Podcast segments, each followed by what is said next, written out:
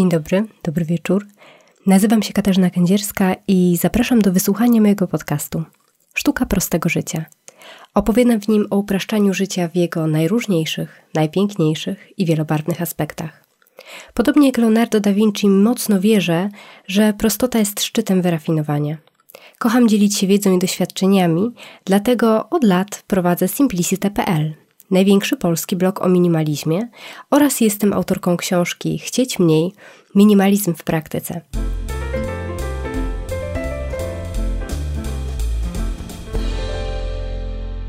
W dzisiejszym, pierwszym odcinku podcastu chciałabym Was zaprosić do nowej serii. Serii, którą zatytułowałam Nieoczywiste książki o minimalizmie. I tak, bohaterką pierwszego odcinka w ramach serii będzie książka pani profesor Małgorzaty Górnik-Duroze.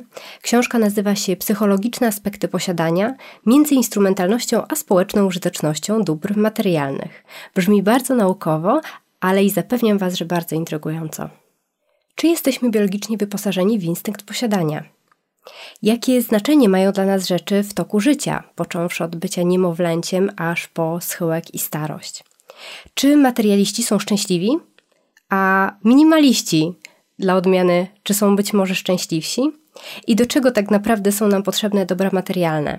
Dzisiaj będę o tym mówić i wyjątkowo nie będę się posiłkować ani swoim doświadczeniem, ani doświadczeniem moich bliskich, ale bardzo rzetelnym, naukowym materiałem. Na książkę Psychologiczne aspekty posiadania natrafiłam bardzo dawno temu, e, w chwili kiedy robiłam research do swojej własnej książki. Byłam bardzo ciekawa, czy poza pozycjami czysto poradnikowymi, które są dostępne na rynku, są dostępne również książki bardziej naukowe. Gdy myślimy sobie albo pytamy kogoś o książki o minimalizmie, no to pierwsze i naturalne skojarzenie to są oczywiście poradniki te amerykańskie, czyli Laobe Bauta czy Dominique Loro, które pokazują minimalizm z różnych perspektyw, ale wciąż jest to światopogląd mocno ugruntowany w indywidualnych doświadczeniach autora. Nie ma w tym oczywiście nic złego, sama też taką książkę popełniłam, natomiast e, intrygowało mnie bardzo mocno, czy są naukowe, czy to psychologiczne, czy socjologiczne podstawy tego typu światopoglądu, którego sama jestem w pewnym sensie przedstawicielem.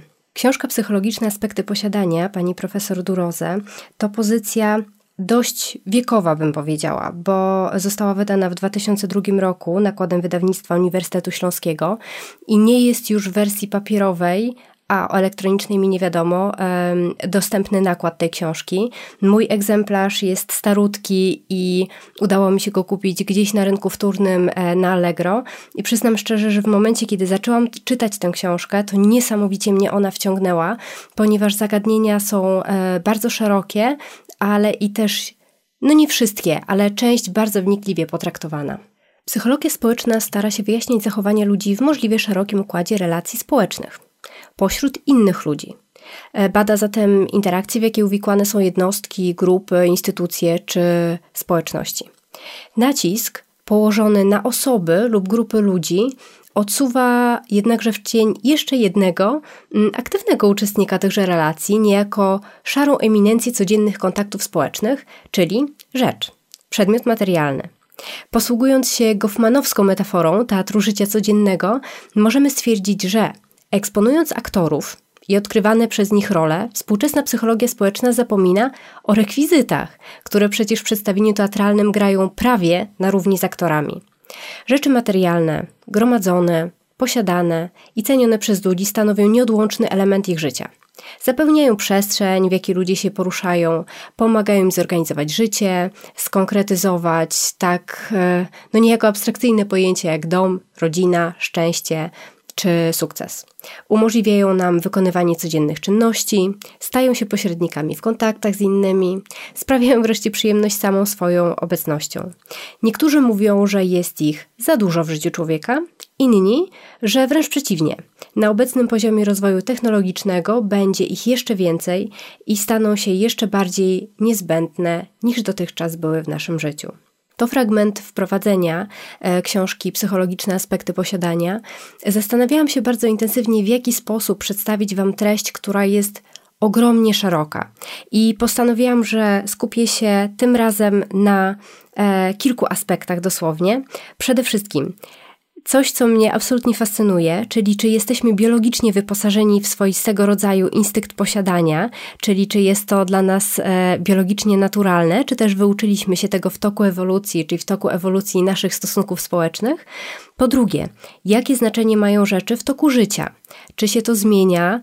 E, naturalne, że się to zmienia, ale w jaki sposób się to zmienia? Poza tym, czy materialiści są szczęśliwi? I czy minimaliści, do których sama się zaliczam i zapewne część z Was słuchających, mm, są równie szczęśliwi, bardziej szczęśliwi, czy może zupełnie nie ma to znaczenia? E, na koniec chciałabym spróbować odpowiedzieć na pytanie, przy pomocy pani profesor Durose, do czego tak naprawdę są nam potrzebne dobra materialne. Okazuje się, że naukowcy są bardzo przywiązani do myśli, że instynkt posiadania jest w człowieku biologicznie uwarunkowany. Czyli nieważne czego się nauczymy, nieważne co zrobimy w toku życia, to jest jeden z naszych instynktów, jak na przykład instynkt ucieczki w obliczu zagrożenia. I teraz tak, naukowcy wywodzili istnienie instynktu posiadania z trojakiego rodzaju dowodów. Pierwszym dowodem i źródłem jest antropologia porównawcza, czyli sprawdzano różne kultury i społeczności i szukano podobnych form zachowań związanych z gromadzeniem dóbr, dysponowaniem nimi, generalnie zgromadzeniem e, rzeczy.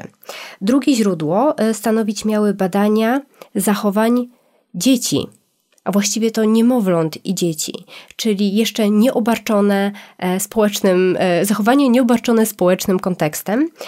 Trzecie źródło wywodzono z, z tak zwanej socjobiologii, e, czyli poszukując pewnych związków pomiędzy zachowaniami zwierząt i ludzi oraz genetycznymi mechanizmami leżącymi u podłoża gromadzenia rzeczy.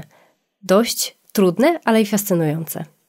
Pierwszym źródłem była tak zwana antropologia porównawcza i okazało się, że chociaż jest to źródło bardzo bogate w informacje, to jednak niewiele one dają, dlatego że e, najróżniejsze kultury okazywały się mieć no bardzo różne podejście do posiadania rzeczy, czy też do dystrybucji tych rzeczy.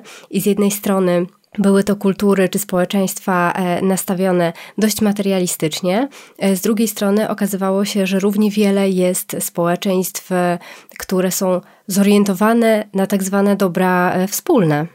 Finalnie okazało się, że naprawdę bardzo trudno znaleźć jest jakikolwiek wspólny mianownik, aczkolwiek niektóre zachowania wynotowane w niektórych społecznościach okazały się niezwykle ciekawe i tutaj mamy na przykład do czynienia z takim stosunkiem do własności, jaki charakteryzuje na przykład społeczność Eskimosów i Halmiut.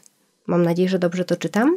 E, potrzeba to potrzeba decyduje o tym, kto używa danego przedmiotu, a nie zaś formalne posiadanie go.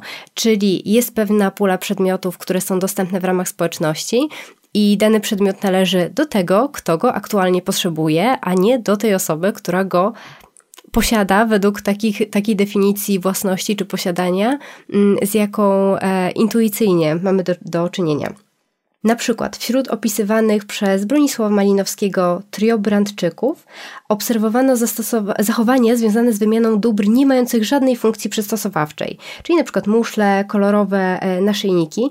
Na dodatek, i to mnie e, intryguje absolutnie najbardziej, to nie gromadzenie, ale raczej rozdawanie dóbr było wyznacznikiem pozycji społecznej i podstawą sprawowania władzy. E, zazwyczaj e, potlaczu polegał na obdarowywaniu swoich gości ogromną ilością dóbr i ostentacyjnym niszczeniu pozostałości. Trzeba przyznać, że jest to zachowanie, przynajmniej z biologicznego punktu widzenia, kompletnie bezsensowne. Kolejnym dowodem, który miał uzasadniać e, biologiczne uwarunkowanie instynktu posiadania, były badania prowadzone na dzieciach. To znaczy, sprawdzano, czy dzieci, które nie są jeszcze obarczone całym spektrum społecznych zachowań, wykazują konkretne i powtarzalne w różnych społecznościach podejście do posiadania najróżniejszych rzeczy. Ja oczywiście, że pamiętam e, czasy mojego dzieciństwa, tego świadomego oczywiście, kiedy kolekcjonowaliśmy naklejki z kaczora Donalda, jeśli dobrze pamiętam, e, bądź z gumy Turbo. E, później zbierało się Pokémony i to jest, i to są zachowania, które moja pamięć e, złotej rybki z dzieciństwa jest w stanie wyciągnąć. Myślę, że gdybym zapytała mojej mamy, to byłaby w stanie podać jeszcze kilka innych przykładów kolekcjonowania w dzieciństwie. I teraz jak to wygląda z naukowego punktu widzenia? Otóż e, są badania jeszcze z początku XX wieku, które koncentrowały się właśnie na zjawisku kolekcjonowania różnych przedmiotów i wykazały, że zdecydowana większość badanych dzieci, i to 80 do 90%, posiadała różnego rodzaju e, kolekcje. Ale 30 lat później przeprowadzono identyczne badania i okazało się, że kolekcjonowanie przedmiotów fascynowało już tylko 10% dzieci. I to jest naprawdę ogromna różnica 90-80 versus e, 10. I to sprawiło, że naukowcy stwierdzili, że no nie, nie możemy w ten sposób przynajmniej uzasadniać e, biologicznego istnienia instynktu posiadania, ponieważ e, ta dysproporcja pokazuje, że to raczej są pewne uwarunkowania społeczne, które e, powodują, że dzieci albo chcą kolekcjonować pewne rzeczy, albo właśnie kolekcjonować ich e, nie chcą. Mm, ciekawostką, znalazłam też pewną ciekawostkę, jest to, że według naszego przekonania, przynajmniej tak mi się wydaje, dzieci mają większą tendencję do e, kolekcjonowania e, miękkich i puszystych e, zabawek, czyli pewnego rodzaju przytulanek. Pewnie każdy z nas taką przytulankę w dzieciństwie miał. Ale okazało się, że takie zachowanie jest charakterystyczne tylko i wyłącznie dla dzieci z krajów zachodnich. Okazuje się, że dzieci z rolniczych obszarów Turcji, ale też południa Włoch, Indii, Gabonu, Japonii czy Izraela nie mają tego typu puszystych e, przyjaciół. To w dużej mierze pokazuje, że tego typu podejście do rzeczy już w dzieciństwie mm, jest bardzo mocno uwarunkowane społecznie, a nie wynika z pewnego rodzaju biologicznych uwarunkowań, które mm, mamy w swoim genomie. Ostatnie źródło ostatni dowód, który miałby potwierdzać, że jesteśmy biologicznie uwarunkowani na posiadanie, to dowód wyciągnięty niemalże z naszego genomu, właśnie. Czyli niektórzy naukowcy stwierdzili, że człowiek jest bardzo prosty w gruncie rzeczy w obsłudze, czyli całe nasze istnienie nastawione jest na reprodukcję, czyli na replikację własnego genomu. I wszystkie rzeczy, które gromadzimy w toku życia, mają służyć właśnie tejże reprodukcji. E, jest to bardzo prosta i bardzo przemawiająca zapewne do e, umysłu teoria, natomiast jest bardzo prosty dowód, który kompletnie zaprzecza jej istnieniu. Na przykład obdarowywanie się prezentami. Oczywiście nie mówimy tutaj o takim celowym obdarowaniu się prezentami, bo to też ma swoje drugie dno, mm, czyli gdy chcemy skorzystać z zasady, z zasady wzajemności, dajemy coś komuś, aby jakąś korzyść uzyskać e, poprzez to, tylko o takim szczerym i bezinteresownym obdarowywaniu się rzeczami. Ten zwyczaj, a także na przykład zwyczaj, o którym wspominałam wcześniej e, w kulturze potlaczu, czyli to um, o zamożności opozycji i o władzy stanowi właśnie pozbywanie się rzeczy i niszczenie pozostałości, jakby w zupełności zaprzecza tej prostej teorii, według której jesteśmy bezpośrednio zaprogramowani na reprodukcję i posiadanie, jako instynkt również temu ma służyć. Czy zastanawialiście się kiedyś, jakie podejście do rzeczy mieliście w różnych fazach swojego życia? Nie mówię tutaj tylko o tym dorosłym życiu, ale też o cofnięciu się trochę pamięcią do tych e, najwcześniejszych lat e, dzieciństwa. Fascynujące jest to, że rzeczy odgrywają przecież ogromną rolę w rozwoju dziecka. Rozwój umysłowy, rozwój społeczny w istotnej mierze jest wspierany właśnie poprzez e, przedmioty. I one pełnią e, w toku życia bardzo zróżnicowaną rolę. I teraz podkreśla się, że w toku rozwoju dziecka niektóre przedmioty pełnią przede wszystkim funkcję e, pewnego rodzaju moderatora e, emocji, zwłaszcza w obliczu stresu lub chwilowej samotności. Taką rolę pełnią na przykład przytulanki, ale dzieci nie porzucają wcale swoich przytulanek po wyodrębnieniu się od matki jako już rosnącej indywidualności. Ciągle jej e, przecież potrzebujemy, ale nie do końca jako moderatora emocji, ale w celu zapewnienia sobie pewnego e, komfortu. Dla starszych dzieci istotne znaczenie mają zabawki i sprzęt sportowy, a powodem nadawania im ważności jest po pierwsze przyjemność, ale po drugie fakt, że umożliwiają one po prostu pożądaną e, aktywność. Ta związana z aktywnością dziecka ważność pewnych przedmiotów e, odzwierciedla ich potrzebę kompetencji i sprawstwa. To nie ja, to profesor e, Durose. Aktywność, którą wspierają przedmioty, zapewnia swoistą informację zwrotną i umożliwia dokonywanie pozytywnych e, samoocen. Wiek dojrzewania również rządzi się absolutnie swoimi e, prawami. Oczywiście nastolatkowie cenią sobie przedmioty ze względu na umożliwianie im aktywności, e, w tym aktywności fizycznej, czy realizowanie pewnych e, zdolności, spędzanie czasu itd. Tak Ale w przypadku nastolatków e, te preferencje w zakresie otaczania się określonymi rzeczami wiążą się również z procesem separacji, indywidualizacji i pomagają wyklarować granice no już swojej e, rosnącej indywidualności.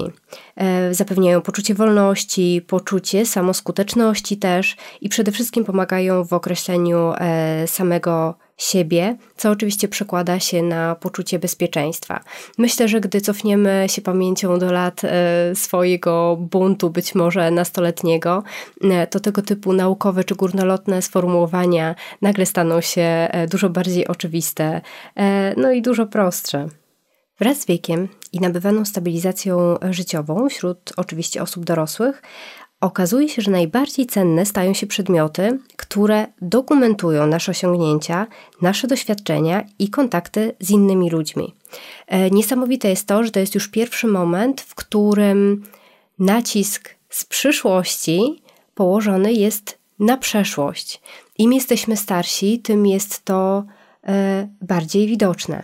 W momencie, kiedy zaczynamy się starzeć, zaczynamy tracić sobie swoje zwyczajowe wyznaczniki tożsamości, czyli na przykład zawód, jeśli przejdziemy na emeryturę, mm, w naturalny sposób zawęża się krąg naszych e, znajomych, czyli kontaktów społecznych, następuje utrata fizycznej sprawności. I w tym momencie e, w sposób naturalny nasza uwaga jest przekierowywana z pewnego rodzaju doświadczeń na rzeczy, którymi się otaczamy. I e, nacisk wśród tych rzeczy kładziony jest właśnie na pamiątki, czyli pewnego rodzaju e, znaczniki, mm, dowody e, naszej aktywności w przeszłości. I takie bardzo utylitarne podejście do rzeczy, które charakteryzuje dzieci, nastolatków, czy też osoby dojrzałe, dorosłe, przechodzi w pewnego rodzaju nostalgię i sentyment. I jest to zbadany powód, właśnie dla którego osoby starsze no są tak oporne, jeśli chodzi o pozbywanie się otaczających ich przedmiotów. Przyznam szczerze, że sama z pewnego rodzaju ciekawością obserwuję swoje wybory i, mm, i to, jak na przestrzeni lat zmienia się moje podejście do przedmiotów, do, do ich posiadania czy też do ich gromadzenia. I jestem naprawdę ogromnie ciekawa, w jaki sposób będzie się to zmieniać na dalszej przestrzeni lat, aż do mojej starości. W chwili obecnej rzeczywiście w 36 roku mojego życia trudno mi sobie wyobrazić sytuację, w której mm, zacznę nałogowo i sentymentalnie gromadzić wokół siebie swoje rzeczy. Pisałam o tym kiedyś na blogu, że ja do sentymentalnych osób zdecydowanie nie należę, mm, ale ciekawa jestem, czy to się być może zmieni. Nie wiem. Trzeci temat, który bardzo mm, zaciekawił mnie w toku czytania książki Psychologiczne aspekty posiadania, to temat związany z materializmem. Mianowicie, czy materialiści są szczęśliwi? Myślę, że powinnam wyjść od definicji materializmu, a przynajmniej od jednej z definicji materializmu, ponieważ naukowcy się spierają. Jednak myślę, że ta jest najbardziej em, celna. Według niej materializm obejmuje trzy istotne, powiązane ze sobą zjawiska. Pierwsze z nich to pewnego rodzaju centralność posiadania, czyli rzeczy, ich zdobywanie zajmuje absolutnie wyróżnione miejsce w życiu e, człowieka, e, który jest materialistą. Kolejne zjawisko odnosi się do traktowania posiadania jako najważniejszego czy też jedynego źródła szczęścia. Dobra materialne są postrzegane jako konieczne do osiągnięcia satysfakcji i dobrostanu. W końcu również sukces i osiągnięcia życiowe są definiowane głównie poprzez posiadanie dóbr y, materialnych. Pytanie, czy dobrobyt materialny daje szczęście, zajmowało już głowy naprawdę tęgich y, naukowców i mamy, niesamowite, że mamy ogromną literaturę naukową, która potwierdza przysłowie czy też powiedzenie, że pieniądze szczęścia nie dają. To oczywiście nie jest do końca aż tak proste, e, ponieważ pieniądze dają nam szczęście, ale do pewnego momentu. To jest w uproszczonej formie powiązane z piramidą potrzeb Maslowa. E, mianowicie do pewnego momentu, e, gdy zaspokajamy nasze podstawowe potrzeby, to pieniądze wspomagają to zaspokajanie potrzeb i oczywiście w tym sensie dają nam szczęście czy też dobrobyt. Natomiast naprawdę liczne badania pokazują, że po przekroczeniu tej pewnej magicznej granicy, jeśli będziemy gromadzić coraz więcej, coraz więcej, coraz więcej, to absolutnie nie będzie miało to wpływu na nasze wewnętrzne poczucie szczęśliwości czy też dobrobytu, a nawet wręcz przeciwnie. Badania pokazują, że osoby, które stawiają sukces finansowy w centrum swoich celów życiowych, przejawiają niższy poziom dobrostanu i samorealizacji, czyli szczęścia, a wyższy poziom depresji i lęku niż inni. E, materialiści po dokonaniu zakupu, zamiast doświadczać pozytywnych emocji w związku z nabytkiem, jeszcze przez kilka tygodni przeżywają złość, rozczarowanie i poczucie winy, Uzależnienie od posiadania powoduje, że nabycie każdej nowej rzeczy staje się źródłem przyjemności, ale równocześnie pociąga za sobą doświadczenie depresji i rozpaczy. Po przeczytaniu tych wniosków naukowych zaczęłam się zastanawiać, a co z minimalistami? Czy sytuacja, w której Dobrobyt materialny nie powoduje szczęścia, a wręcz przeciwnie, wzbudza lęk czy depresję, potwierdza teorię, że minimaliści, wyzbyci tej chęci posiadania, z automatu stają się szczęśliwsi? Niestety pani profesor Duroze nie, e, nie przedstawia odpowiedzi na to pytanie, wręcz e, powiedziałabym, że tego typu podejście do życia, jakim jest minimalizm, czy też narzędzie, jakim, jakim jest minimalizm, nie nie pojawiło się wtedy w 2002 roku w, w sferze badań e, ani społecznych, ani psychologicznych. Ogromnie jestem ciekawa, czy teraz, 15 lat później, zakres tych badań byłby poszerzony. Być może, nie wiem. W każdym bądź razie uważam, że jeśli traktujemy minimalizm jako narzędzie, nie jako styl życia, czyli narzędzie, które pozwala nam zbudować świadomość, dotrzeć do naszych wartości, uświadomić sobie, jak kim jesteśmy człowiekiem i czego w życiu e, chcemy. O tych wartościach i o tym, co mnie osobiście dał minimalizm, mówiłam w poprzednim odcinku podcastu. Jeśli podejdziemy do tego w ten sposób, mm, to naturalną konkluzją będzie to, że nie ma znaczenia, czy jesteśmy materialistami, czy minimalistami. Każde uzależnienie, każda fiksacja e, na temat e, liczby posiadanych rzeczy będzie nas od tego szczęścia oddalać. Więc jeśli faktycznie wyzbędziemy się mm, od pewnego momentu tej rządzy posiadania, to być może nie, na pewno. Nie jest to coś, co zagwarantuje nam szczęście, ale jestem przekonana, że znacząco nas do tego przybliży. Na koniec pozostaje kluczowe pytanie. To do czego są nam w sumie potrzebne dobra materialne? I tu chciałabym oddać głos właśnie profesor Durose. Dobra materialne są potrzebne człowiekowi po to, aby mógł przetrwać w świecie wypełnionym rzeczami, które w coraz większym stopniu stają się jego naturalnym środowiskiem.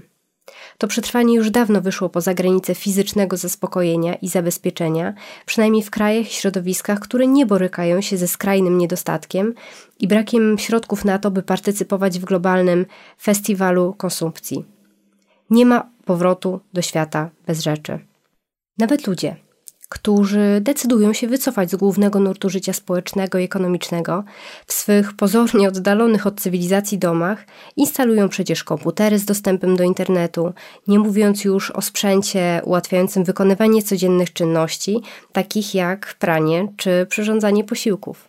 Czy we współczesnym świecie istnieje jednak jakakolwiek e, alternatywa konsumpcji?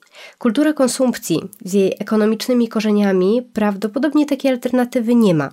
Nadmiar wyprodukowanych dóbr, usług i symboli musi zostać skonsumowany, by zrobić miejsce dla następnych i utrzymać przy życiu cały konsumpcyjny przemysł. Czy jednak nie ma alternatywy kultury konsumpcji, patrząc na problem z psychologicznej perspektywy? Wydaje się, że indywidualistyczne ja, dojrzewając, mogłoby ewoluować w stronę ja wspólnotowego, które nie rezygnując z autonomii i niezależności, określałoby się poprzez relacje międzyludzkie, a nie posiadane dobra materialne. Czy jednak jest to możliwe w warunkach współczesnych społeczeństw? Pozwolę sobie w niniejszej pracy pozostawić to pytanie bez odpowiedzi. Ja szukam odpowiedzi teraz, e, po 15 latach. E, ciekawa jestem opinii pani profesor w chwili obecnej, natomiast zastanawiam się, na ile na przykład współczesna ekonomia współdzielenia, która rośnie w siłę w przeciągu ostatnich kilku lat, nie stanowi właśnie jednej z alternatyw, o której pisze pani profesor w swojej książce.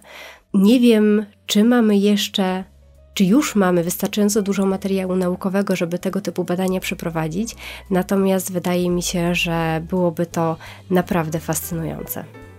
Dziękuję pięknie za wysłuchanie mojego pierwszego odcinka podcastu Sztuka Prostego Życia. Mam nadzieję, że nowa seria Nieoczywiste książki o minimalizmie e, Wam się spodobała.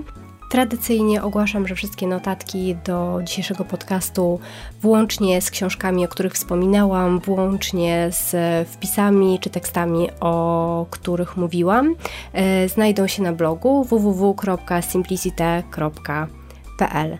Dziękuję Ci pięknie za ten wspólnie spędzony dzisiaj czas i mam nadzieję do usłyszenia w kolejnych odcinkach podcastu Sztuka Prostego Życia.